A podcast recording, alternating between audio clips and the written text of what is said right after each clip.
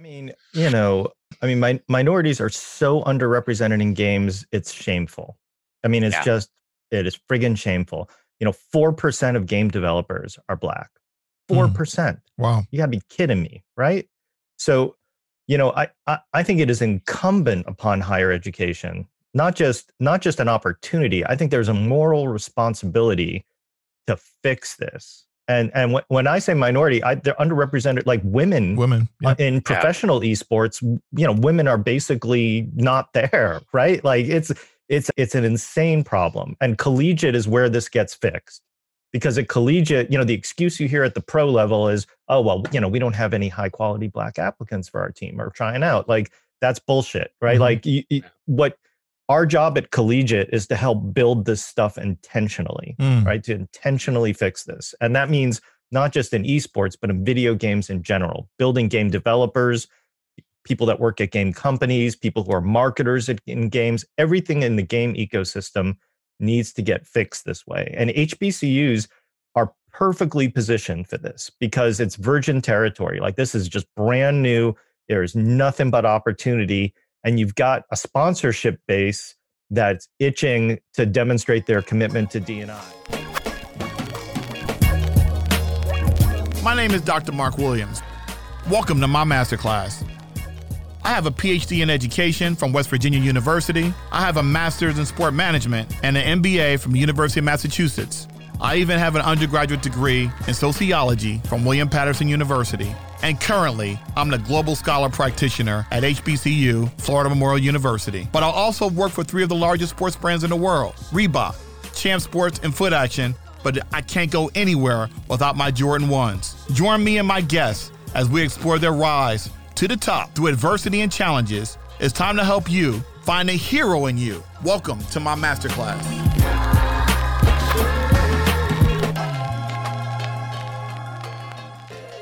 Good day, everyone. Welcome back to Dr. Mark's Masterclass podcast. I am here in Innovation Media Enterprise with my girl, Erin and Sia, always holding it down for me. Two amazing women who produce two of the best pod. They they're podcast. They produce podcasts, and they are yes, they're women. I, yes, I said it, but they're dope.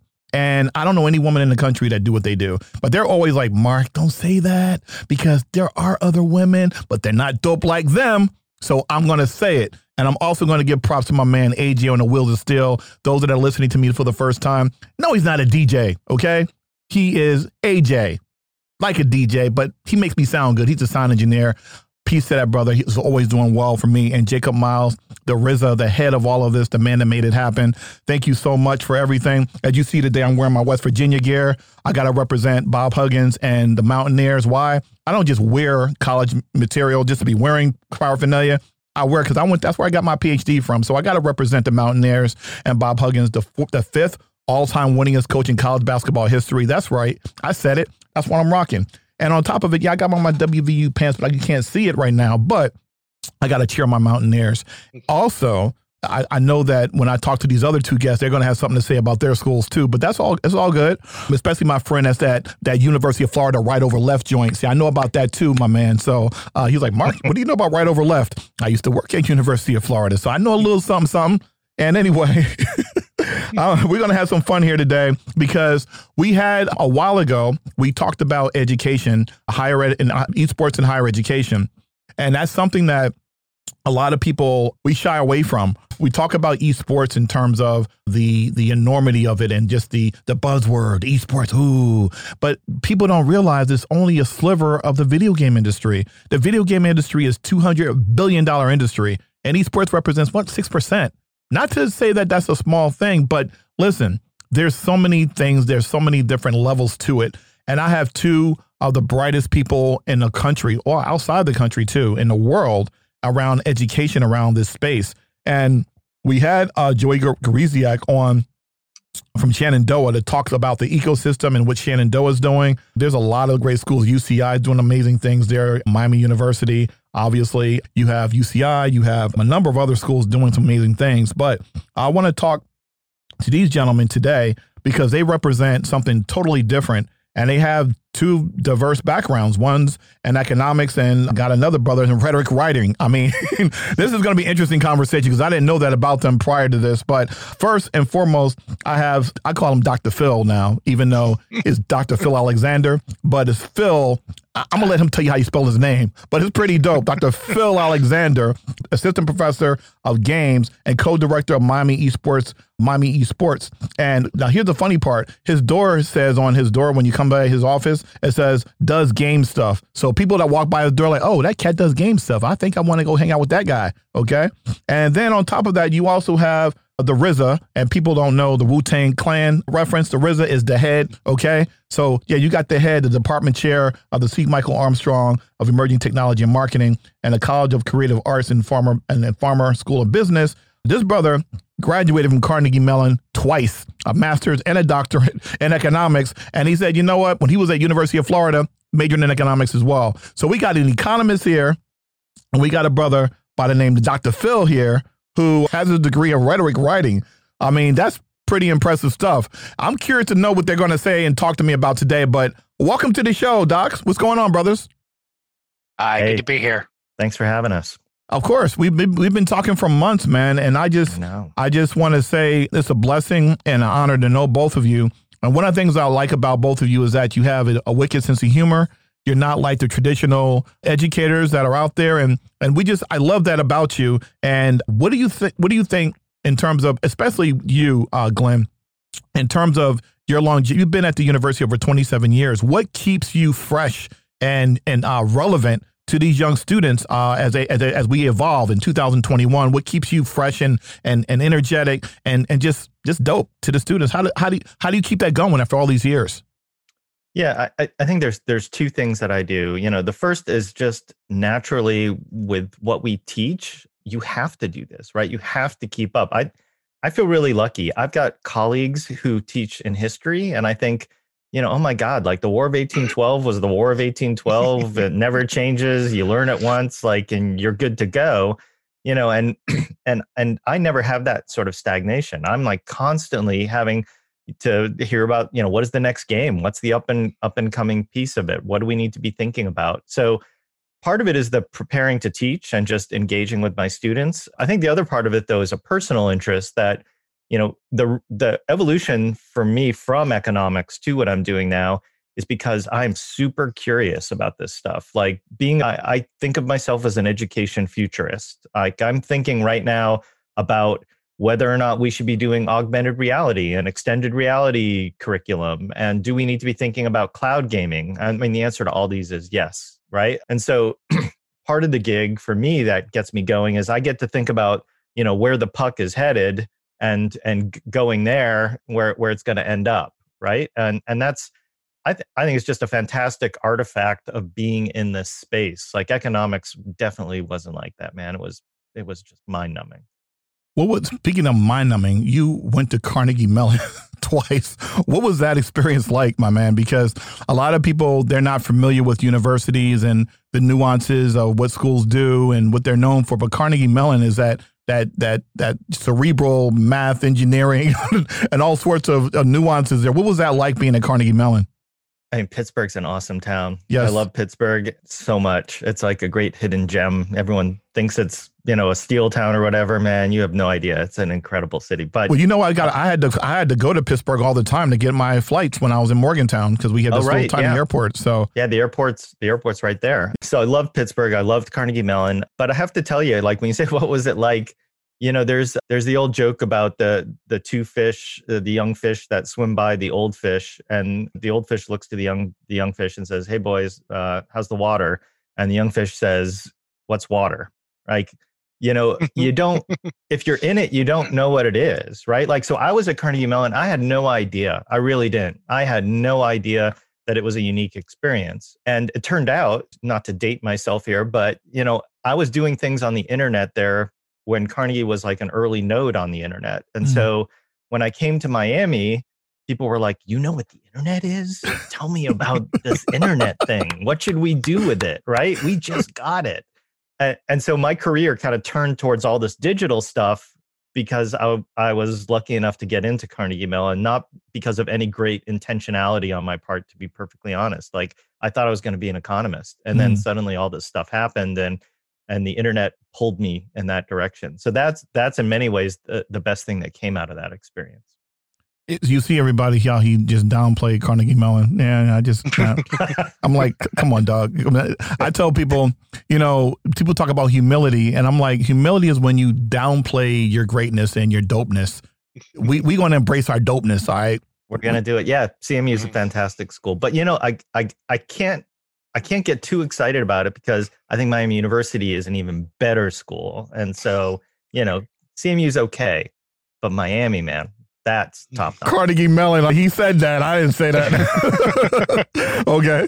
So, so Dr. Phil, my man's in them. Mm-hmm. So tell me about your. You went to two Big Ten schools. Okay. Michigan mm-hmm. State, IU. I love IU. One of the top, in my opinion, one of the top ten most beautiful campuses. And I will put Miami up there as well because you got an amazing campus up yeah. there.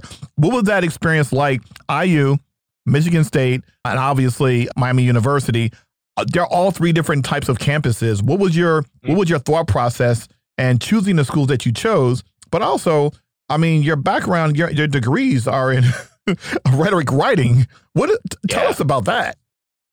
So coming out of high school, I, I live in Indiana. I'm actually in Indiana right now as I'm talking to you. Mm. Uh, IU was the logical choice as an undergrad. So that was just kind of, you know, you grow up and everyone tells you where to go. So I don't know that I put a lot of critical thought into going to IU Bloomington. It was a great campus. I'm glad I went there.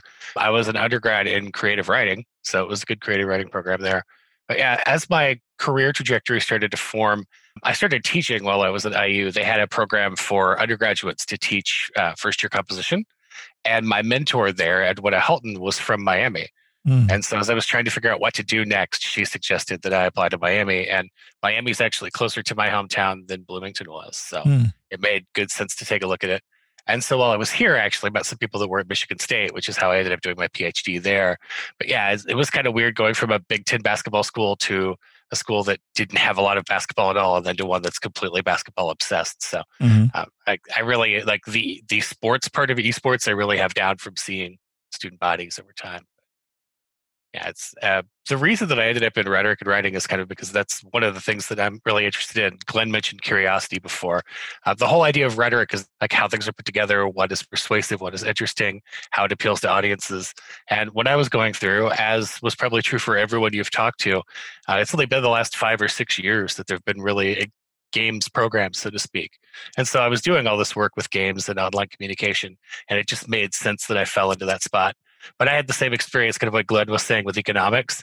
Just being a straight up like old school rhetoric scholar is incredibly boring because mm-hmm. Aristotle's never going to change. You know, Cicero's never going to change. That stuff's all the same. Whereas the stuff that we do, you know, like I had people walk up to me, I guess it's been five or six years ago now. They're like, Have you seen this thing called Vine? How's this going to change the way we communicate? You know, how's TikTok going to change what we do? Mm-hmm. So it's it's always interesting to be pushed by what's happening now and like the core idea of rhetoric always stays the same and works across all mediums so.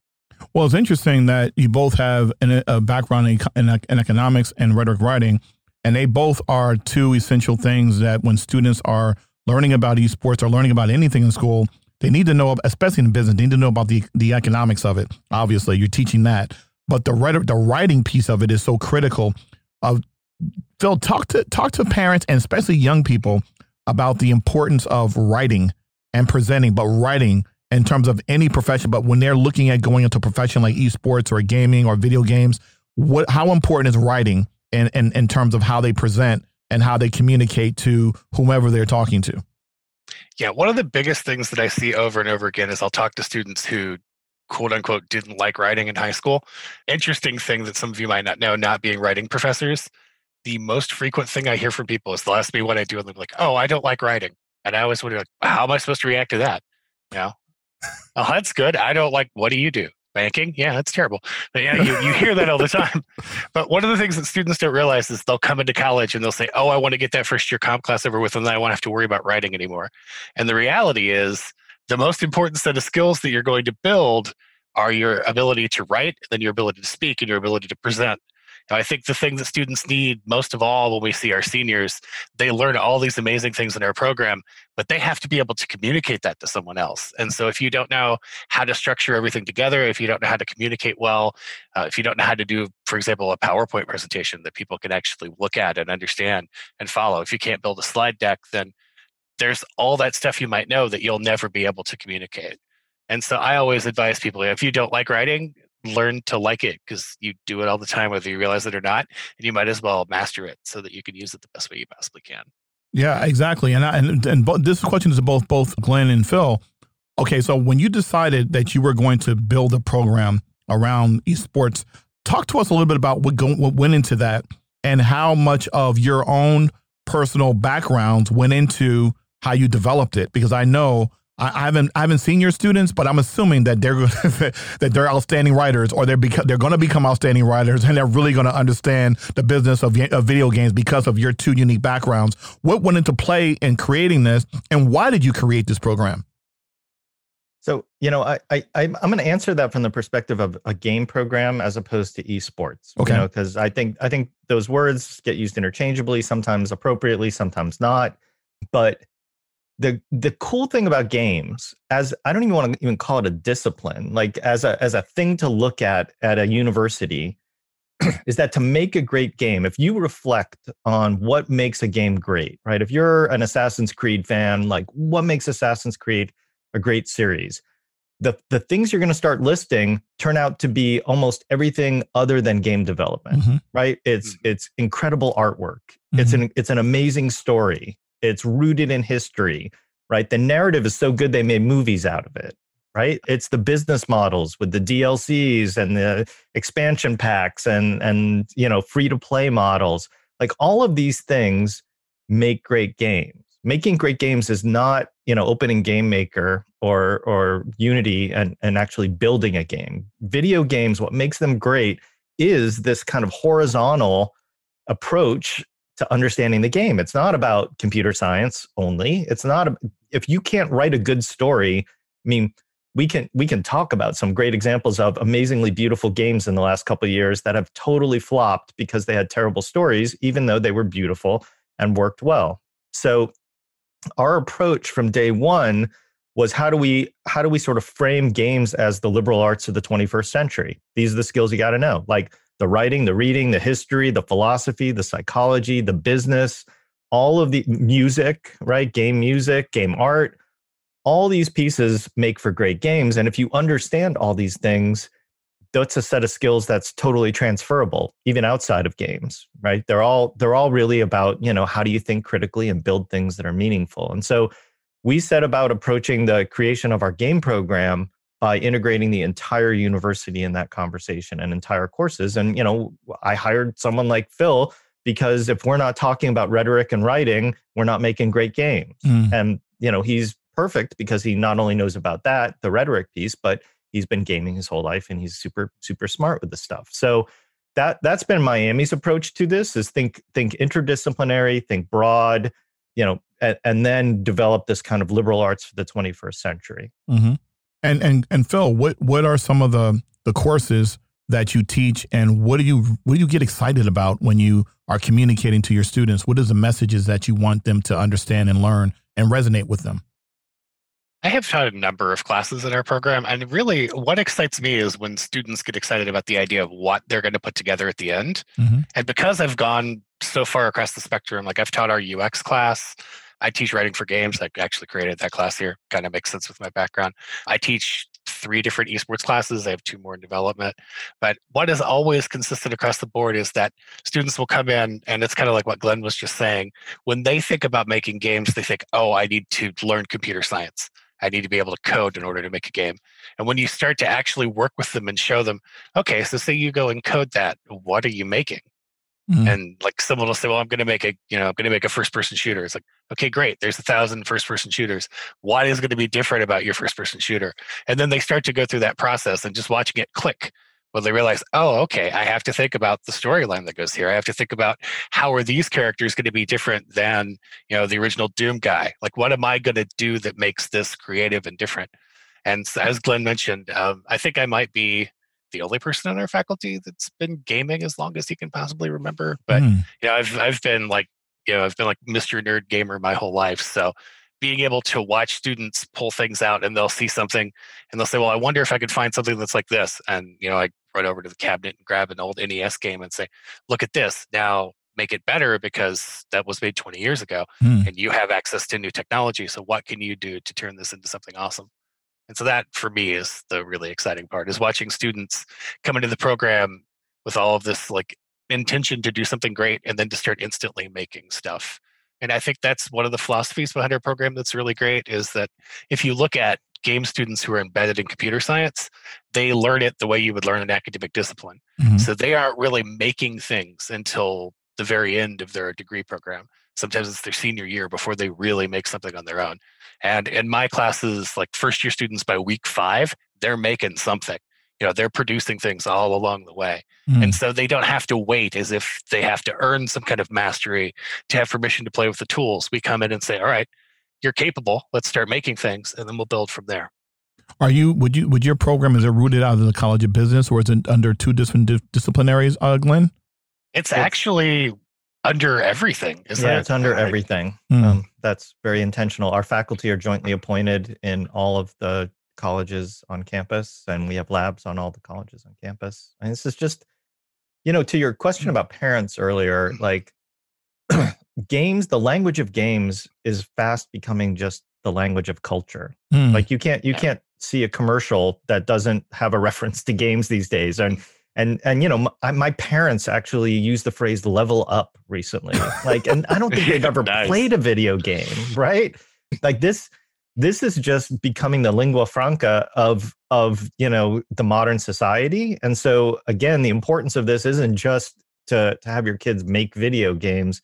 It's really to be conversant. You know i, te- I teach gamification. That's one of my sort of areas of specialty. And you know we're seeing game mechanics playing out all over the place right mm. then outside of games everything all these things that we we get trained to use playing games as kids are now being used as part of the day-to-day life of our world mm-hmm. what now you and i we and rod chappelle who's the the associate commissioner of the alliance uh, esports alliance for hbcus and we talked about this about the way academia is set up now is about 80 schools right now 81 schools to record that actually has an academic curriculum or has some level of, of, of courses that are being taught at the university versus close to 3,000 schools that have actually video game clubs or varsity teams. I think there's 500 schools that have varsity teams where you're getting scholarships. But why do you think academia is so slow to embrace um, the culture of video games? And what separates Miami U from other schools in the country in terms of the things that you offer uh, to a student that's interested in this industry? You want to hit that, Phil? I'll follow sure. up. But, yeah, I was yeah. I was over here thinking like, do I do I come out hard on it? I, I hard, come, come come hard, dog. Let's go. I guess I'll, I guess I'll just say the like the harsh truth of it. People who don't spend a lot of time in the academic space, moving the university is like trying to put the Titanic on the highway and switch lanes. It is mm. very, very slow to get academia to go places. And particularly traditional universities like the Big Ten schools that I went to, there are things that are like information silos. So for example, if you're training in English, which is what I was doing when I was doing my rhetoric and writing degree, I was the first person from our department to ever set foot in the communications building as a grad student because that's where the games people were at Michigan State and I needed to collaborate with them. And so you don't see a lot of integration. And for games, if you don't have that integration, your program just isn't going to work. You can't house a games program just in computer science and only teach them to code Obviously, you can't put it in an English department where I came from because all they'd make is word games. You'd have just a whole bunch of stories. Everybody's turning in like 500 so page. I know. Choose your own adventure books everywhere. So the the whole idea of bringing games in, I think, has been uh, people have to figure out where it's going to go and how it's going to work, and then um, institutionally, sometimes that can be really, really trying. Uh, particularly for esports, that has been really trying is figuring out where it's going to go, who's going to own it, who's going to support it, who's going to make sure that it can grow and flourish. And I think that's why it's been slow. But I also think that if you look at it, it's been like a snowball rolling downhill. And like the last five years or so, the snowball's really picking up mass and moving a lot faster. Mm-hmm. Yeah, I think I think there are three reasons I'll say quickly. So first, which Phil alluded to, is games. Games are not. They're going to split up the the money pie. You know, there's the great lesson in life is you you always follow the money to try to understand why things happen, and games games just as too it, it's it's too diffuse you know? And and so it's hard to kind of pull the money into one place. So that's one reason. I think the second reason is a general derision about games right? So every time you can go back in history every time a new media comes out i mean i, I think i don't mean to say we're the same age mark. You're obviously much younger than i am oh stop it when we were young they told us tv was going to melt our brains right? Like it was it was you know it was satan's tool that was going to just destroy all of society. And every time there's a new media this happens and we're still going through a point where people just don't give games credit you know? Mm-hmm. it's it's they they think games cause game addiction they think games cause violence you know? And there's all sorts of research over and over again that show none of these things are true. But so that's the second reason. Then i i think the third reason though is out of fear that it's going to eat up some of the pie. So mm-hmm. esports, for example, I think has this great challenge that anyone uh, who is in traditional athletics is going to be worried that you know their their lunch is going to get poached here at some point, right? And it isn't a coincidence that the big esports schools are these tiny schools, mm-hmm. and the big giant schools, right? The West Virginias, the the oh. Michigans, Ohio State, they are to even say they're late to the party is probably too generous, right? They may not even be at the party yet. Ohio State is because you know Ohio State is, so they're gonna get yeah, mad at you. They are. Ohio State does, uh, not nearly as well as we do, but That's true. they, you know, it's it's it's out of fear for those things, mm. you know, that they're going to eat up some of the pie. And then, in answer to your question about what makes us us unique, you know, we we were the first Division One school to have a varsity esports program. You know, we've got I guess now three different arenas across campus and mm-hmm. casting, a brand new casting room that we just built. We've got, we hope to be announcing shortly a significant amount of scholarship capability on with our recruiting. Mm. And we've got this game degree to match up with it, right? Our game degree got ranked by intelligent.com a couple weeks ago as the number two game program in the country. Mm. Um, so we've got this great game program and the esports program. And then on top of all that, Phil and his team are rolling out an online master's degree in esports management in, mm. in the esports management piece, which will be starting this fall. And that's going to be delivered on Twitch as well. And so what? I think those are yeah. that. Yeah, I know. What? I know. Phil's Phil's the man. My Phil's man. Totally the man. And also, I would be remiss if I didn't mention, as you had told you, Dr. Phil you know, even Uncle Phil from, you know, Fresh Prince of Bel Air. But Dr. Phil also wrote a book called Esports for Dummies. I mean, bro, tell us about that book. I'm still waiting for my copy. You're supposed to send it to me back in December. That's okay, you didn't get it. I was there. I heard him say yes. That. I want my esports I for dummies. It in the mail. It didn't get there. it didn't get there. It was. A, uh, someone, I think the mailman was like, "I want. I want to know esports too." possibly the mailman. The I can't believe the mailman would steal the book. But I did send one. I'll send you another copy. Yeah. I want you. You're gonna make me come out there because I, I need to see everything y'all doing because I haven't been out there since 2007. So I need to see this amazing, the, the, the amazing things you guys are doing out there. I mean, I'm excited about it, but I want to get back to the esports for dummies because I, I mean, there's not a lot of books written out there, but that will definitely get your attention. Esports for dummies. Tell us about the book and what was the motivation about writing the book. So actually, the way the book came to be is that someone from uh, Wiley Publishing emailed me one day and said, "We've been thinking about writing a, an esports for dummies book. Do you think that's a good idea?" And I said, "I think that's a great idea." And I said, "Do you have anyone to write it?" And the guy emails me back and said, Well, that was going to be my second question. yeah, well, sure. I, w- I would be glad to do that. And so I think the, the whole idea of the book is there's a weird position that kind of exists out there where there are people who want to talk about esports, but they don't know where to start. And the thing that happens if you jump into one of the communities is uh, getting getting your feet moving without knowing anything at all about what's going on is really difficult because people will jump in and like for example if you try to watch league of legends worlds was three years ago that they added a beginner stream because they realized that they were talking to people who knew the game intimately.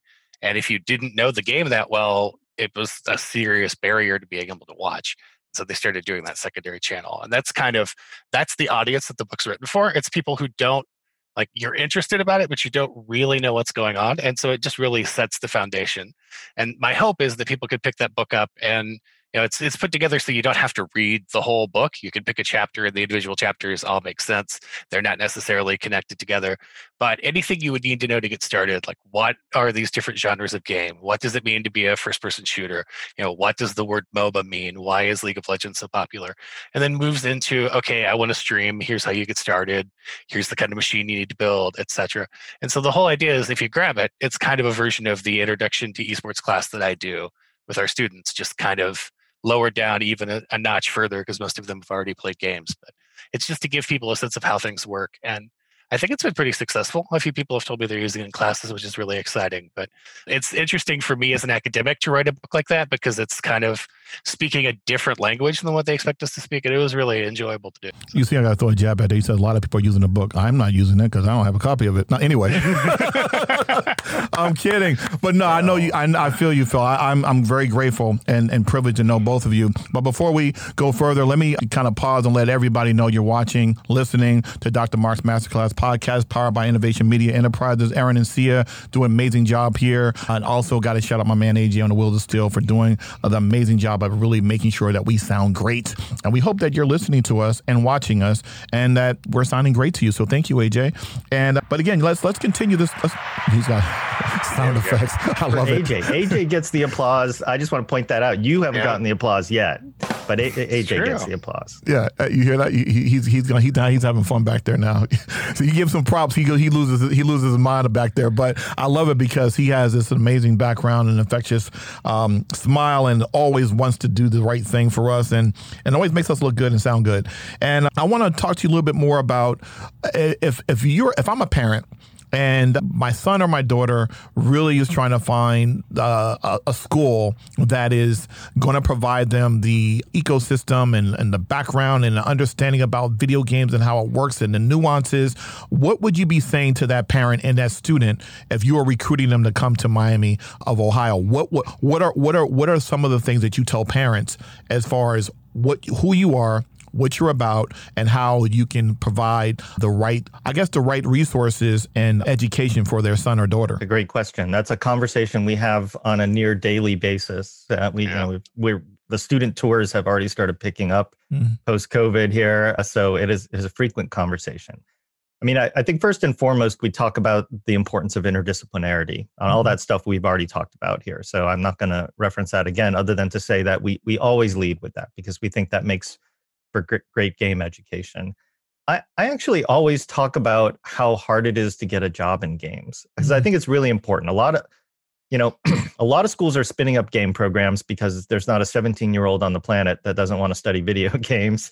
But, you know, headcount in the game industry has been relatively flat the last couple of years, you know, and so I think telling a story that you're going to come here, study games, and go work, you know, at, at Riot is not, I think, a very credible story to tell. So mm. I, I think it's important in evaluating a game program to to know that you're developing game adjacent skills. That's what we call them, game adjacent skills. So these are these are game based skills that have applicability outside of the game industry. So if you know Unity and Unreal, you know you can work on the set of The Mandalorian, right? Mm. It, it's you, you you've got to just be able to think broader about what these skills are, you know, and and the the story to parents is like you know help help your kid. We're certainly going to help your kid and i think other game programs do this too but you know help your kid develop this this game adjacent skills have them get internships in these game adjacent industries and then at some point they may be able to laterally move in. And, and certainly we've graduated students that have gone straight from here into to publishers but you know it it's much more likely they're going to go in this game adjacent world and i think that's that's a pretty consistent story we tell.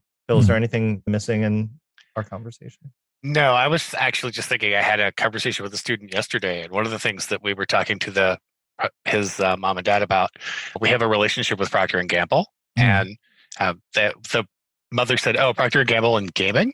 And I was telling them we just went to an event there. I guess it's been a little over a year ago since we've been in COVID. Time is very strange. But uh, the last time we were there for an event, we were doing some esports info with them. And one of their development teams came down to visit with us. And three of the five people on the team were former students of mine. Mm. There were three of our game students out of a five person dev team that was working on marketing and interactivity for Procter and Gamble. So yeah, we do see a lot of crossover from yeah. students in our program. Oh wow. Well, here's here's another question I, that I'm that I'm I'm curious about. I know that one of the things that we've we've talked about in nausea the last few months is is seeing a number of of of your of our colleagues in universities that are now saying, "Hey, we have an esports program and we have a gaming program." How do how do we as educators educate other educators from provosts and deans and presidents from around the country to educate them on the proper way of of of ushering in a program that's sustainable for them and not emulating other people.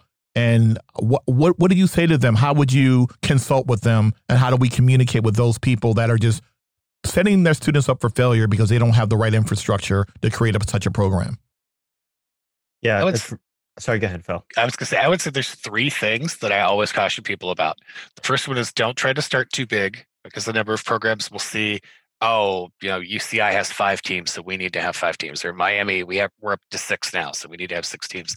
You have to start with what you have. So don't try to grow too fast. The second big thing is making sure you have an actual place for the students to play and that you have the network connectivity that they're going to need. Sometimes people don't think about that network element, but it becomes as soon as you're competing, it becomes the most critical piece. You know, if you're computers can't connect at the right speed, it doesn't matter if you have $10,000 monster computer rigs.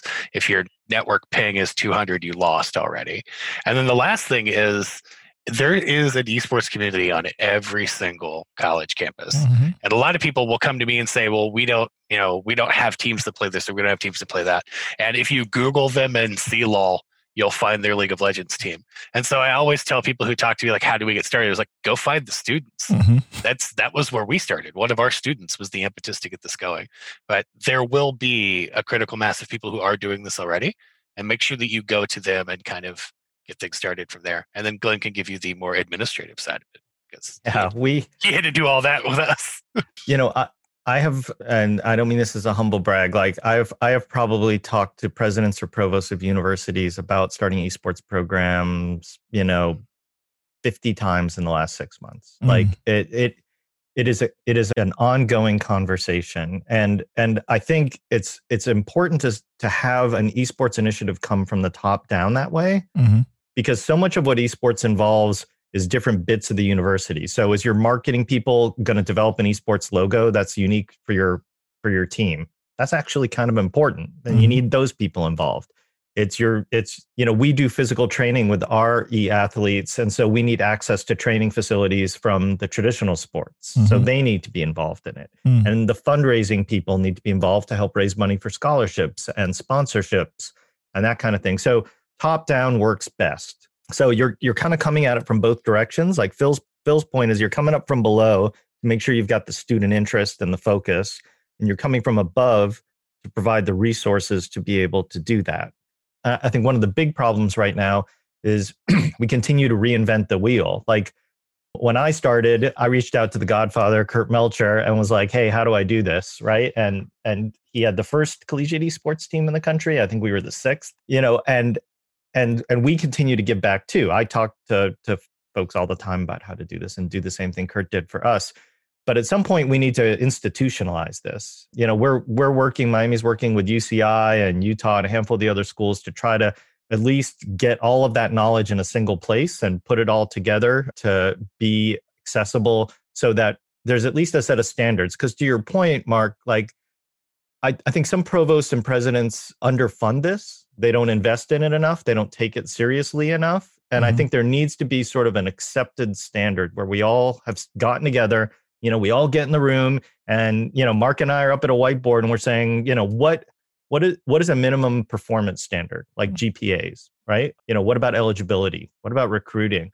How much money are you going to put into it? Like an arena isn't just a computer lab mm-hmm. it's it's something else and it mm-hmm. often gets treated as just a computer lab and relative to what traditional sports get funded, you know, esports just gets screwed constantly. Like, mm-hmm. you know, we had more people watch our national championship game in League of Legends and the, the NACE championship.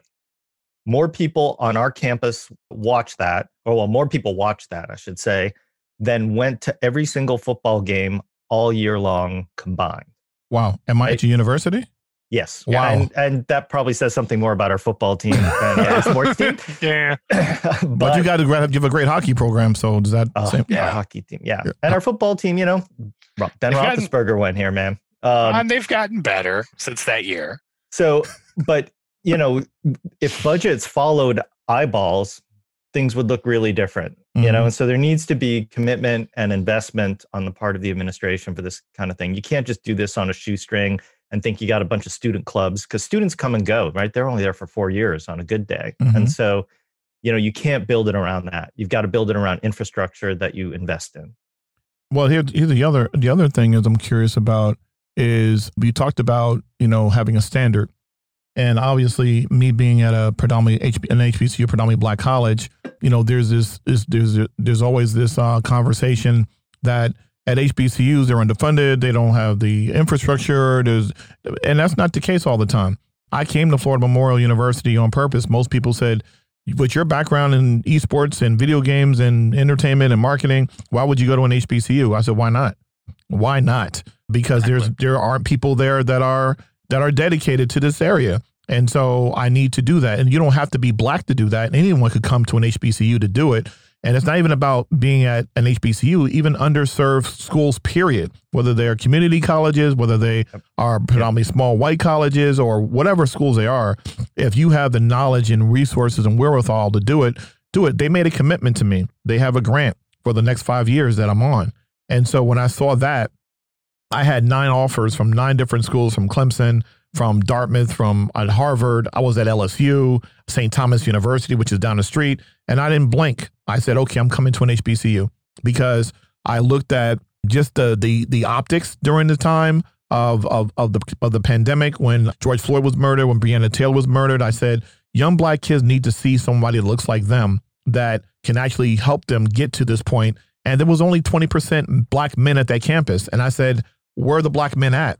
If I can use my background in entertainment and sports and video games to get their excitement, then that's where I need to be there. And that's why I chose an HBCU. So I'm curious to know, Glenn and, and Phil, because we, talked about this, and I know um, that you both are champions of HBCUs and you're big on DNI. What what what message can you would would you give to HBCU leadership and presidents and provosts in terms of you know the the standard a standard even though the standard at your school might be different would it be the same standard and what real kind of resources do you think that hbcus need to have that maybe some of the other schools like your school that may have more resources have what what what message would you give to those administrators that are slow to the game as well like many of our white of our white counterparts at other schools what advice would you give them in terms of what what best practices could be Yeah, I mean, you know, I mean, my, minorities are so underrepresented in games, it's shameful.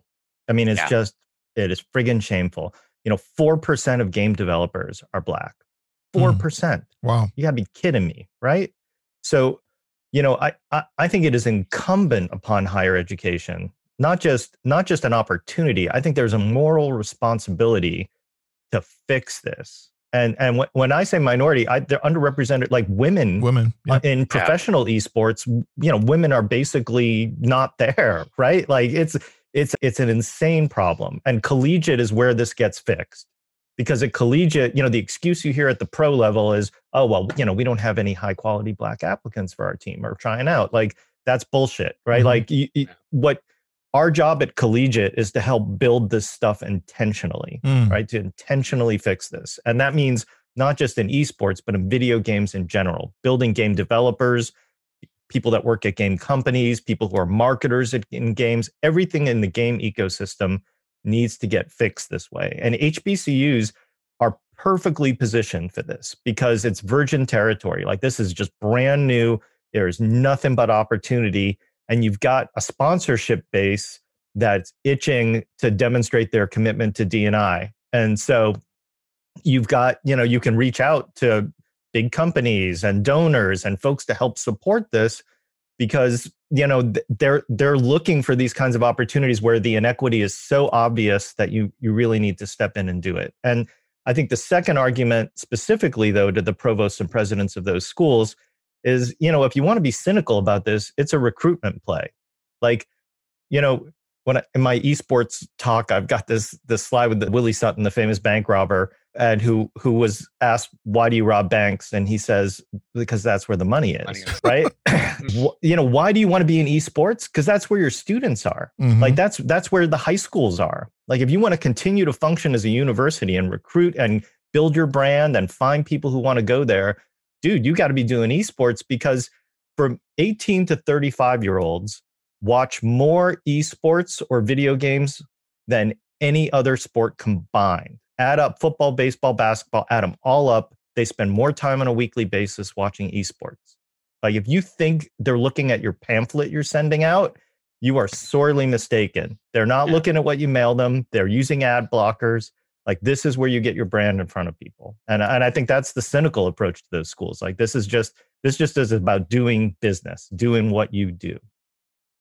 Well said. Well said. I I I I wanted you to say that and I want I didn't want you to pull any punches because I know how you feel. That's why I said it. That's why I set it up that way. You like tee it up for me. Yes, I'm angry. Yes, yes, yeah. both of you. That's why I was like, I, I, I don't want to say it. I'm gonna let them say it. And and so we're gonna have to bring them back because one of the things that I think is going to be interesting in the next six to nine months, while you while you speak that way is so passionately and such a champion of DNI, what I like to see next, and I know what's going to happen, is the collaboration piece of a Miami U and a Florida Memorial and some of the other HBCUs in terms of looking at how we connect the dots and how we give our students of color at HBCUs an opportunity to create a pathway. And one of the things I think we, we, we kind of didn't talk about before is the masterclass concept that I do right now. I've given out 91 internships in three years. And again, pathways for students, but now students of color and women. But imagine if a Miami U comes down to a Florida Memorial, vice versa, where we do some kind of exchange program or some kind of a collective, you know, learning a learning model where you where you sharing resources. That's something that hasn't happened yet, but we we we need to make it happen because you are two people that, that champion this, and we're going to say this live now that I'm going to make a commitment to Florida Memorial to do something with Miami U this upcoming year. Uh, so we have all summer to think about that, but we need to do that and be the leaders of it because I can't wait for permission. I'm not going to wait to do something. We all have the opportunity right. and we all have the the green light from our administrators to do this thing right. And so I'm I'm looking for you to make that commitment. I'm talking to Joey about it. We're going to talk to um we're going to uh, talk to you know Boise State out there with Doc Haskell. I mean, there's so many amazing people out there, but I'm going to start with you. And so I'm making a commitment. Are you guys open to doing some kind of a collaboration with Florida Memorial University to really talk about the collaboration between absolutely PWI yeah. and an HBCU, one of the leading schools yeah. in the country, if not the leading school in the country? Well, it's your school. Hell yeah! I mean, absolutely. absolutely. Yeah, right. you know, without without even blinking. I mean, I'll say yes to whatever whatever you want to propose. We can. you know, it's a weird thing about universities. They all sort of think they're competing with each other, mm-hmm. and really they're all very complementary. And if they just partnered a mm-hmm. little more, they would yeah. probably do better. Amen. Um, exactly.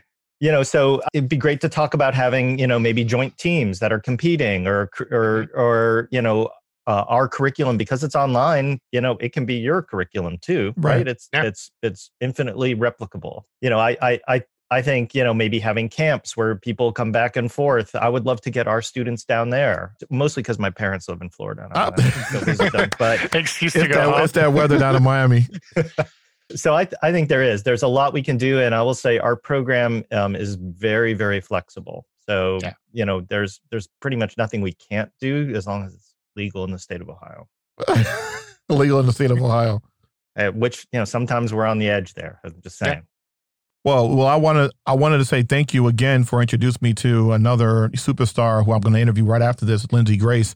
He's a superstar, African American game design. I mean, he's just phenomenal. And there's so many people in this space in academia, unless you know that space, that that go unnoticed and and are unheralded. And I I'm excited about having a platform like having a podcast here where I can talk about Esports Future Eye Network Innovation Media Enterprise. We can talk about highlighting academics, folks in academics, because parents and young people don't know that this space exists at a lot of schools. A lot of people yeah. are so focused on the game itself and not on the academics or careers. And I can talk to you guys for hours, but we're running up on the hour. It's been amazing talking to you, vibing with you. It's almost like we're just having a conversation between ourselves. That's just how we get down when we talk. So, Dr. Phil, Yeah, uh, okay. I'll, I'll do it. I'll do it correctly. Dr. Phil Alexander, but I call him Dr. Phil because it sounds dope.